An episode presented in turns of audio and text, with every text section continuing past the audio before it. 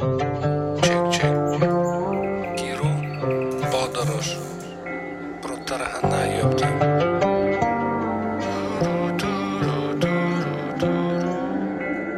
Ото інколи слухаєш біт, він наштовхує мозок на якісь дурниці, вгамуватись не можу.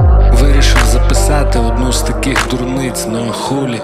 Для творчості ж немає границь. Якось я змив таргана в каналізацію. Не шкода, але подумалось, а що він там побачить?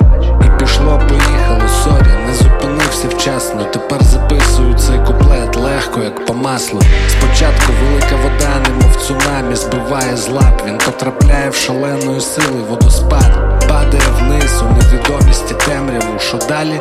Молиться комашиному богові, напевне. Крутий поворот, ще один вниз і вгору. Несеться темрявою мокрою, без жодної опори. Маленькими лапками намагається протистояти, але марно. Вирішує просто потоку піддатись. Припинивши супротив, покірно пливе за водою. Починає бачити коротке життя перед собою. Аж раптом, як на диво, вщухає буря. Ковток повітря, ще один, оговтався ті пуля. Дрейфує і думає крізь тишу і темряву. Скільки триватиме це, коли відчую землю? Я не сказав тарганисі, як сильно її люблю. Не поцілував тарганят на ніч, сам ніби сплю.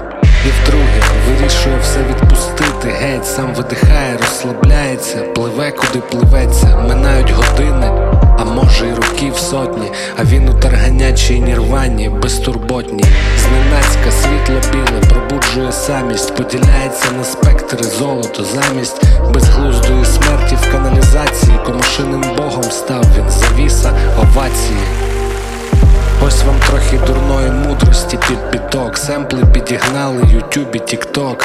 Може це смішно, але й тут є істина. А далі буде те, що я читаю замість приспіва. Вода в стакані стає стаканом. Немає сумніву в цьому, все за планом. Віддайся потоку, якщо навколо дурдом. Бери приклад, дядь, будь тарганом.